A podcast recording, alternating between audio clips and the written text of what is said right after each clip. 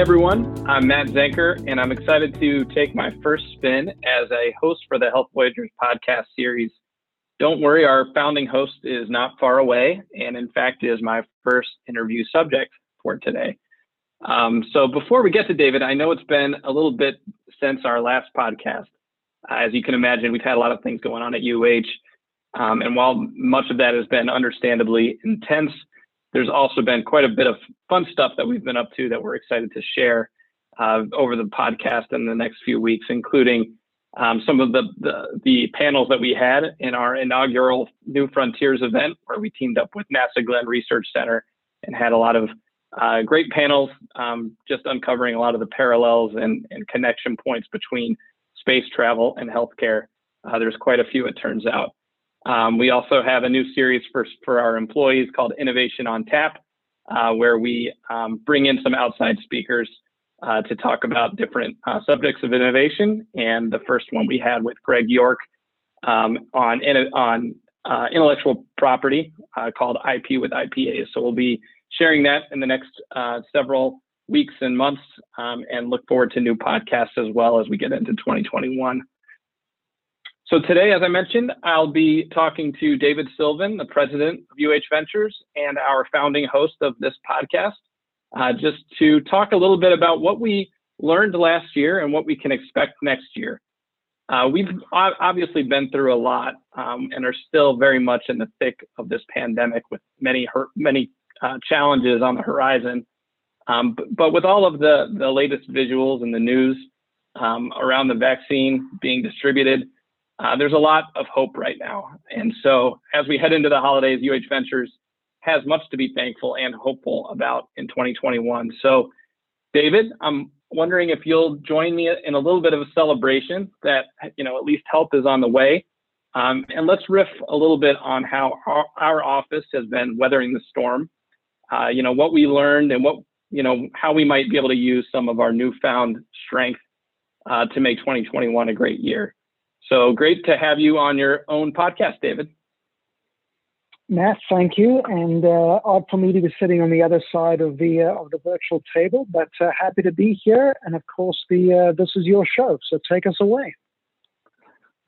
All right, so let's let's break this down a little bit about you know by the way that UH Ventures is set up, um, and we'll start a little bit on our on our inside out function. So this is our tech transfer and our commercialization um, function where we look to assess, protect, and ultimately commercialize uh, new innovations from our employees, whether that be a spin out or a license. Um, so starting with, with this segment of our work, um, what do you, what do you think, you know, we learned about our own pipeline of innovation um, and as well as our own innovators in 2020? And you know, following that, just curious how you think we improve or capitalize on this in 2021. Matt, great question. So, you know, let me first say as a blanket response, I learned a few things. And uh, the first that struck me was the, the reinforcement that ideas, concepts, uh, solutions, improvements will and should come from all, from all four corners of our system. They are not, nor should they ever be constrained to the likes of the uh, purely the academic medical center or CMC. And additionally, neither should they be purely clinical or, uh, or patient-facing observations or, and, and innovations. The person or peoples or department most impacted by a problem will always conjure a more elegant solution. And any number of uh, the so-called design professionals attempting to do the same thing in a vacuum. And I think that you have to be at the coalface. You have to experience the impediment in order to propose a, a possible solution that's truly been informed by insights. Now, you saw the tremendous influx of innovations and invention disclosures during what was it, March, April, May, literally hundreds more than the year on year comparison. And the majority of these were spawned by the need as we reacted and, and repositioned in the face of, uh, of, of, COVID. Um, we, we keep nurturing this by making the, the submitters feel heard. You and Patricia and others on the team, you made sure that every submission received a response with many worthy of follow up action. But I think we could do a better job of socializing and celebrating any wins, regardless of uh, of impact and, and magnitude. But Matt, you're on, or you're also on the front end. What would uh, what would you add? Yeah, I mean, I I think what what you said is is right on. I mean, I think what it, what that time illustrated. So this is as David um, is referring back in March, we put out a call to innovation um, right as the as the pandemic started to unfold, and anybody that had any ideas that that um, you know ways to just improve uh, what they were seeing um, on the front lines, whether that be PPE de- decontamination, um, you know, even sourcing PPE, um, getting signs up, things like that. That uh, and we got we saw you know 200 or so ideas just in the first few days. Um, so th- what that illustrated to me is that there is there's a force out there. There's a force of innovation that um, that we can capitalize on, and, and it doesn't always have to just be a pandemic. Everybody is going through their own challenges every day and are coming up with ideas. They just don't always have an, an outlet that's just so ready um, to receive them and and start to work on those ideas. And so, uh, UH Ventures is very much that outlet. And I think you know we have a lot to we we can continue to capitalize on that. I think that we can put put UH Ventures in front of a lot of these uh, frontline employees. I think that that would be um, you know have a great impact. And I do know that you know, we are working on something that we are looking to uh, to really roll out in 2021 that can really be a you know almost a crowdsourcing platform to get ideas, no matter what stage they are. Maybe it's just something that they have, uh, you know, floating in the back of their head, or something that they just came up with right there on the spot um, that we can start to do some work on. And it might not be ready for commercial, you know, commercialization or prime time yet, but there are sources within the system and other colleagues that might be able to jump in and help to refine ideas. And so I think that's what I learned is that that there is this force, and that you know if we give them the right tools and the right outlet, we can really uh, make a difference. So let's let's shift to outside in. Um, so this is the side of our office that you know sources new innovations and startups from outside of UH to uh, you know, introduce them and implement these solutions into our system uh, with an eye toward possible co-commercialization um, and investment opportunities from, from within our office. So David, how has your view on outside in evolved in 2020? What's, what should startups or other partners start to think about when it comes to you know, engaging with us and, and UH in general in 2021? Yeah, so so Matt, we continue to refine our top of the funnel process, and uh, you're largely responsible for a lot of that activity. If left unchecked, we could literally be buried in unsolicited intake, which on one hand signals that we're increasingly seen as a as a viable living lab partner for new technologies, but could also become pretty unwieldy and untenable uh, very very quickly. Um, so let me answer both aspects of your question. How has my view on outside evolved?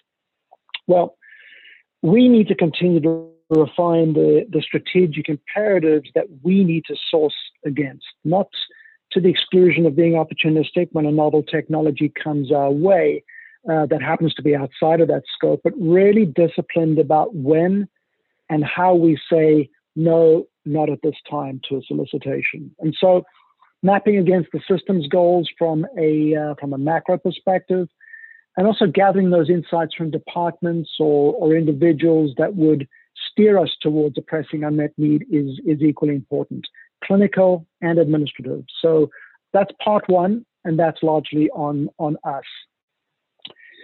You also asked about uh, any advice for uh, for startups, and I'll be pretty brief here. First, and this applies to whether or not the the the entree is to is to UH or any provider system. The startup or the corporate uh, or the technology and solution provider should determine if there's a so-called front door for new technology introductions, like like an innovation department. It, it used to be that you could go directly to an identified stakeholder, a physician, for example, but anymore navigating a hospital's procurement process, um, IT integration, um, legal compliance can all be more readily facilitated by a functional department designed exactly for that purpose, like us. And, and this is critical, ensure that the system or stakeholder understands that the scope, what the scope of the commitment might entail, especially calling out costs and expectations after a successful proof of concept of pilot. The department in question needs to be able to, to budget for that appropriately. There shouldn't be any shocks and surprises for, for the so-called what happens next. Obviously, the startup needs to be uh, explicit about things like impact and ROI. Those need to be quantified to the extent that they can. And please stop with the um, we'll reduce headcount as a hook. That is a non starter. And finally, don't trivialize EHR EMR integration uh, unless you've done that relentlessly. But again, as you've as you probably all heard repeatedly, if you've done one, you've only just done one. So don't don't trivialize the the magnitude of the lift in that regard. But Matt, you're our director of uh, of deal flow. How is uh, how's your view evolved? Yeah, so you know, I think as uh, as 2020 has unfolded, I think you know we just have a lot more you know uh, experience now and and and war stories when it, when it comes to um, getting startups um, integrated within our system and, and get getting solutions really off the ground, pilots off the ground, and actual you know scaled implementations off the ground. You know, one thing that uh, that 2020 taught me is that in order for a startup to really um, have that chance of going all the way and getting getting you know a real um, uh, at least a, a, an impactful pilot off the ground um, is that there needs to be pull from within the system. Um, we can do as much as we can to push, um, but once we feel like there's there's push and, and and no pull, it's that's when it's time to to rethink that. So I think the um, you know what what Ventures is looking to do it right now is really to to be hyper focused on what those you know strategic initiatives are within the system, trying to find those those um, initiatives and, and where there's you know real stakeholders, real pull, real budget um, and find where you know where those gaps are and what we can um, and how we can support that. And, and, you know, from a startup standpoint, you know, some of that is just um, helping us understand or helping us to link some of these strategic initiatives. Sometimes we do have to go into the system a little bit to to, to understand what those initiatives are. Um, and anything that you can do to help generate pull um, and and help us find those stakeholders that will help pull is always helpful. So, um, so that's kind of my main thing. I think um, as 2021 comes, UH Ventures will be, you know, reaching out a lot to our own employees, to our own departments, finding where those gaps are, and hopefully, you know, a, a way to to broadcast a little bit more pro proactively to the startup community is where we're where we're going to focus. So, um, so that's that's that's my main, um, you know, learning and goal for 2021. So let me just add one thing, Matt. You, you, yep, you, you've said something interesting in terms of in terms of pull. We can no longer, we don't have the bandwidth anymore for nice to haves. Things need to be need to haves. And I think that should be a, a primary delineator. We're going to see lots of interesting stuff, but the stuff better be of strategic importance. Uh, and then, secondly, we have to make sure that there is um, crystal clear understanding that nothing's free whether it is a cost from the standpoint of bandwidth or it's a cost from the standpoint of zero zero sum game in terms of being able to devote attention to something or of course the the hard dollar component. Those things need to be really clearly understood at the at the at the outset. And i think we should continue to make sure we're driving uh, the those sub elements of the conversation when we look to introduce say a new technology. Right. So moving on, and this is still related to outside in, um, but you, you, know, as I mentioned, UH Ventures stands ready to actually invest in in our own spinouts as well as outside um, startups as we get some um, traction uh, within the system. Uh, so we we actually did make a few investments this year um, in the midst of everything that was going on. Um, so David, I'm curious, you know, do you have a new philosophy on investing now? Now that we've you know gone through 2020 or even 2019 um, you know and what do you think our portfolio might look like um, at the end of this year or potentially um, you know give it three years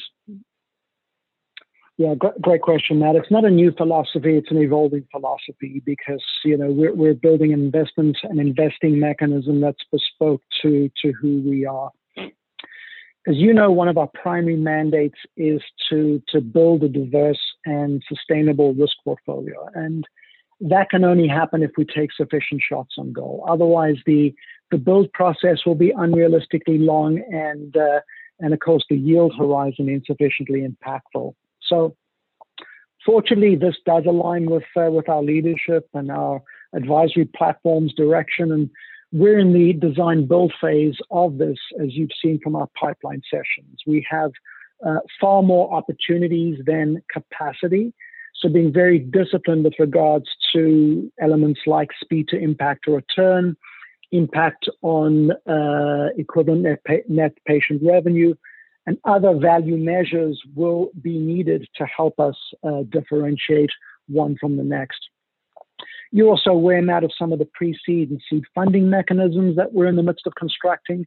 And, and all of this happens, of course, in partnership with our treasury platforms and our finance teams so that there's system consistency and approach and, um, you know, the needed rigor uh, with regard to allocations and sources, etc. And you know, you ask about portfolio mix. You know that in as much as we don't shy away from opportunities that have a, a regulatory hill to climb, we're particularly interested in those that have a possibly shorter window to a liquidity event, even if the magnitude of the of the exit is smaller. I'll take a portfolio of doubles and triples all day long versus only consistently swinging for the fences. And uh, you know, we'll do the latter in, in, partnership with the system, bigger single, you know, deployments and, and more runway needed. But but those are going to be on a case by case basis. And so I would expect our portfolio mix to be a, a, a magnification and expansion of uh, of what we currently see. A combination of elements like healthcare IT. There will be some devices. There will be some um, uh, um, AI and ML uh, components to that a little bit of diagnostics, uh, certainly a lot of focus on things like decision support, but an equal weight given to tools and technologies that help the, the, the, the machinery of healthcare.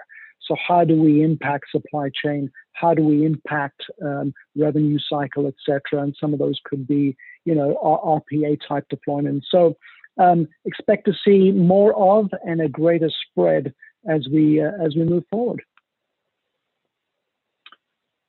Great, and that, and we do have a fourth bucket, um, you know, within our uh, within our structure at UH Ventures, and you know, which you know we sometimes think of as the secret sauce um, to our innovation practice, and this is the um, the innovation and product development um, side of our house, as well as our programming. Um, so, you know, my first question, you know, focused mostly on the on the product development first. Um, you know, why is it, in your opinion, important for a healthcare institution to focus on product development? Um, and how did maybe 2020 inform that perspective? Yeah, two elements of that, Matt. You know, and the the second piece, you know, what did 2020 inform? I, I think I'll focus on, but we all had to invoke our uh, our inner Apollo 13 when uh, when COVID forced our backs against the wall. And and candidly, the the analogy is appropriate. We only had certain raw materials or tools at our disposal, and we had a very short window in which we had to deliver. Additionally, and I think this is the, the lesson I took away, Matt, we also had to be intellectually honest about what we could deliver on our own. And as you know, this forced some interesting partnership and, and collaboration conversations, and some of which uh, some of which were well outside of healthcare or life sciences. And whether they were with multinational uh, industrial companies, um, local or regional manufacturers, or as you as you alluded to earlier, well-known space agency, we relegated our egos, as did they. It was it was equally important that there was a, a meeting of the minds and a meeting in the middle. And the results were not only impressive, but have forged relationships that have been sustained well beyond the immediate need to, to rapidly react. But as a result, the genie is out of the bottle. As as as products uh, uh, define it's it's not merely a things and tools, but also processes and and and service offerings. it's our broader responsibility to be the catalyst when it comes to um, unearthing or revealing the pressing unmet needs. But in order to to truly productize, we need to be very receptive to to non-traditional partnerships. And maybe let me ask you, Matt. You know, what did when it came to a product focus and and product development in the in the you know as, as a category, what did you learn from this year? Yeah, I mean, I think when you go down the product development path, it it really starts to, um, you know, you start to to really form the muscle memory when it comes to um, getting getting things all the way through and all the way to actually in practice. Um, you know, so first of all, getting collaborations off the ground that that you might not think of, you know, doing from a venture standpoint, and actually putting, you know, pieces and parts together and going through that process is illuminating and that's basically what we're trying to get get um, you know our, our own inventors and our own internal people to do but when we have the actual experts and the partnerships and the needs and everything at the table to be able to have this hub where we can do this together um, is really important. And i think you know product development too from an inside out we've also you know been able to have some some great partnerships with some local um, you know design agencies. We're getting you know products uh, you know are it's it's such an important milestone and it's what really takes uh, when when you actually have a product at the end of the day versus maybe just a patent or a, um, a you know business plan and you have a product in your hand um, it starts to make everything real and I think that um, it's important for uh, for the culture for the culture of um, within UH for the ecosystem and you know it starts to the, the roadmap, you know, can really start to um, illuminate itself in terms of how you get this um, into practice and start to really make an impact. So it's been inspiring to see our own office really take these, take that um, to the next step and seeing some of the things that we've been able to come up with with our partners. It has just been inspiring. Um, and then, so as I mentioned, the other part of our, uh, you know, innovation practice is also programming. And I know that this is probably a leading question, um, given that I'm asking it on our own podcast. Um, but curious to hear from you, David. Um, how essential is programming? Um, and you know, what do you make of the the new virtual medium that we've been able to that we've been you know forced to embrace in 2020 uh, for engaging audiences? Yeah, Matt, and uh, I'll keep this brief. You know, there's a there's a reason why Coca-Cola keeps uh, keeps advertising, right? I mean, they're ubiquitous, right? It's Coke, um, but there is a a lot of uh, uh evidence that as soon as you stop uh, flying your flag and promoting brand, you you tend to recede into the shadows. And so I think programming in its broadest sense, whether we're attempting to to reach, lure, and influence our own uh, internal constituents, our, our, our partners uh, inside of the system, or whether or not we're attempting to, to forge uh, connectivity and bridges with, uh, with outside entities, we have to be pretty relentless with regard to the, um, the quality of our programming, but be mindful of the quantity so as not to inundate an audience. And, uh, you know, as for, as for the new virtual medium, it's actually allowed us to be a little bit more nimble, candidly, with regard to reaching a broad audience. Not ideal. We'd love to be in front of people. I think uh, there's a certain, certainly, uh, we can all acknowledge a lot is lost when we're not, you know, physically in the presence of others. But we've had to make do, as has everyone else. And we've been fortunate to have you, your team, uh, Patricia, others who are so sufficiently adept at uh, the, the construct, uh, Brittany Merkel, for example, the construct of this type of programming. And we've seen the evidence in terms of participation, in terms of unsolicited feedback, uh, and in terms of, uh, of accolades. So I think it's, it's really important for us to be consistent and, um, and targeted with quality uh, messaging via programming. But this is your bailiwick, Matt. So, uh, you know, you, you said it was a leading question, and here's your opportunity to uh, to give us your thoughts. yeah. So you know, I I think for sure, you know, there's there's definitely an element of Zoom, uh, Zoom and webinar fatigue. I'm sure, but I think it's been um, pretty interesting to see how this has all changed and we've been able to take advantage um, because the, you're right. You can kind of now that it's virtual, there's a lot of this is virtual. You can almost instantaneously uh, reach another, you know, an audience just by spinning up whether it be a, a one hour, um, you know, guest speaker um, or having an, an all day thing with with uh, with you know with NASA where we were able to actually bring in astronauts from um, not from space, not this time, but from from Houston um, and from their various locations throughout the country. Um, everybody was able to to be a part of it. So it removes a lot of the constraints of trying to get everybody into you know a single room to do these events.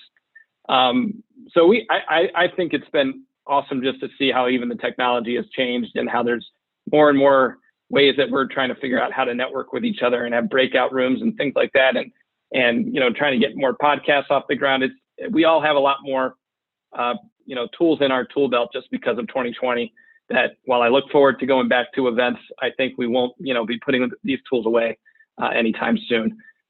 All right so david let's do let's do a, a lightning round. So i'm going to ask you some lessons learned um, in 2020 taking you know stepping out a little bit from our from our day-to-day work. Um, but you know let's let's keep these snappy and just curious from you, um, you know, what what would you say is your biggest lesson? We'll start with this one. Biggest lesson on leadership.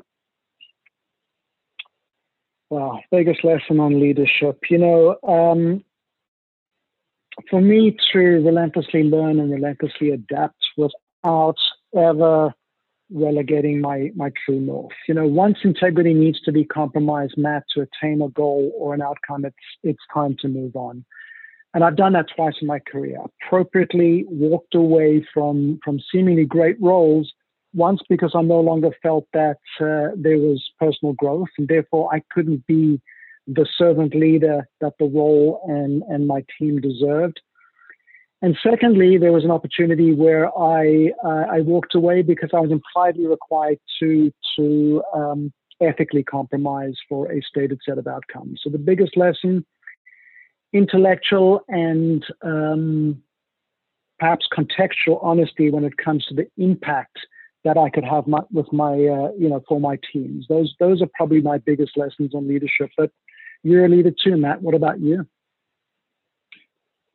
Yeah, I mean, I guess uh, when I think about leadership, you know, right now, right now, I mean, I'll I'll I'll, I'll talk more about my my, my role as a dad and leading my kids through Zoom school and you know learning how to uh, whether or not I'm you know uh, hovering and micromanaging them or you know just letting them go. And I think you know just even just a small example is just you know my first grade um, daughter being able to uh, I was definitely hovering and, and micromanaging from the beginning but realizing that she, you know, she's probably more adept at an iPad than me at this point, and you know, navigating. Even though she's she still can't read, but she can click through different links and find exactly where she needs to go. So, um, and, and you know, that's just an example of uh, being able to let um, you know let uh, individuals shine, um, take take these constraints and and figure out how to make it work. And you know, our I've been able to do that, and I feel like that's a lesson. You know, and leadership that that could be applied throughout and and being able to everybody's navigating these new realities together even my first grade daughter. Um, so you know allowing everybody to have that space to to, to navigate their own uh, future and their own way of, of working i think has been helpful. So um, I'll, I'll given that I'll switch this over to you know even your your 2020 lesson in, in terms of life communication family, work-life balance, what would you say is one thing that you think you'll uh, you'll take with you in 2021? Well, uh, you know, your answer to to lessons in leadership was uh, was uh, was very very appropriate, and maybe I'll I'll plagiarize a piece of that, Matt. You know, biggest life lesson uh, as informed by 2020, uh, or in general, you know, I learned the hard way that the, the passage of time will um, punish you for misplaced priorities. So, health, love, family, they all rank equally as number one. Work is critical. It should definitely be a, uh, a top 10, but impact and contribution will always outrank work, in my opinion. What about you? Biggest life lesson, Matt? I mean, it, yeah, I think we've learned a lot in terms of just um, how how you can manage as a family through through something that's that's as as hard as this is, and being able to uh, you know hunker down and at the, at the outset you think like how are we going to do this? how can we you know I've got three young kids and it's just going to be chaos for a while, and then there's a part of a period, you know, throughout this where it's just like, let's just embrace the chaos. Let's just, uh, we'll, we'll get through this. Um, and the more you kind of embrace that chaos, I, fe- I felt like there is a relief in tension.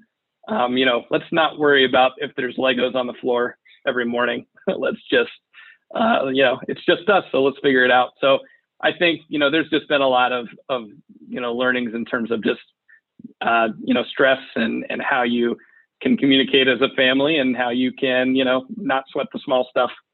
Uh, that's been helpful. So, um, all right, so we'll do these last ones real quick. So, um, but I'm lightening lightening it up a little bit in the lightning round. Um, but biggest lesson on the Cleveland Browns this year. Wow. Okay. So um, I think the Browns are are a metaphor for corporate teams. You can have incredible position players, match. You can be stacked at every position, but the scheme and the execution will determine the the, the success of the outcome. So perhaps we're beginning to see that with uh, Stefanski and uh, and Berry. What, what do you think, Browns? Yeah, I mean, I'm I'm uh, uh, pretty impressed being being able to put up the amount of points and and as quickly and being able to you know control the ball. I've just uh, you know I've been here only ten years and haven't seen these types of games, it just feels like a whole different type of viewing experience.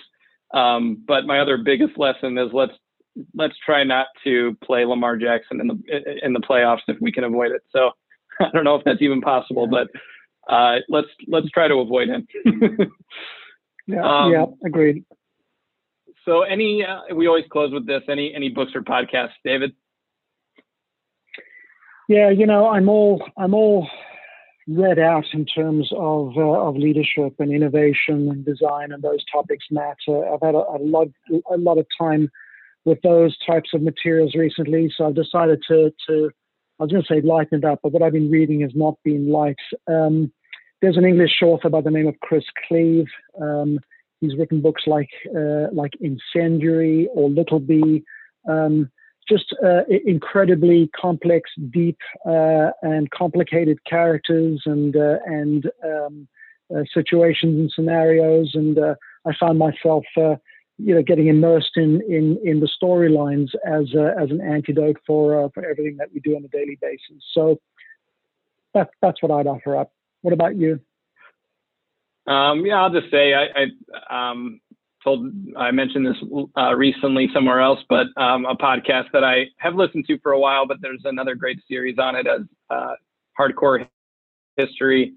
They're right now going through the uh, the Asian uh, or the Pacific theater of World War II, and it's uh, just fascinating. It's mostly all, all of the stuff that I didn't know that I thought I knew, and just you know, with my grandfather having been over there and just understanding all of that, it's just completely takes me away from my from work. Uh, it's a great great uh, series. If anyone wants to pick it up, Dan Carlin is a great storyteller. Great thing to do while washing the dishes. So, um, but that that concludes today. I know uh, this was probably a little bit longer than our normal one, but really appreciate you, David, um, taking the time. I thought uh, this was great, and hopefully, you know, we can do more of this next year. Uh, this this podcast might not be my own, might, might not be my last. So uh, I hope you all enjoyed it, and uh, we'll see you in 2021. Uh, happy holidays to everyone. Happy New Year. And thank you so much, David. Matt, thank you. Appreciate you and appreciate your leadership. And happy holidays to you and your family as well.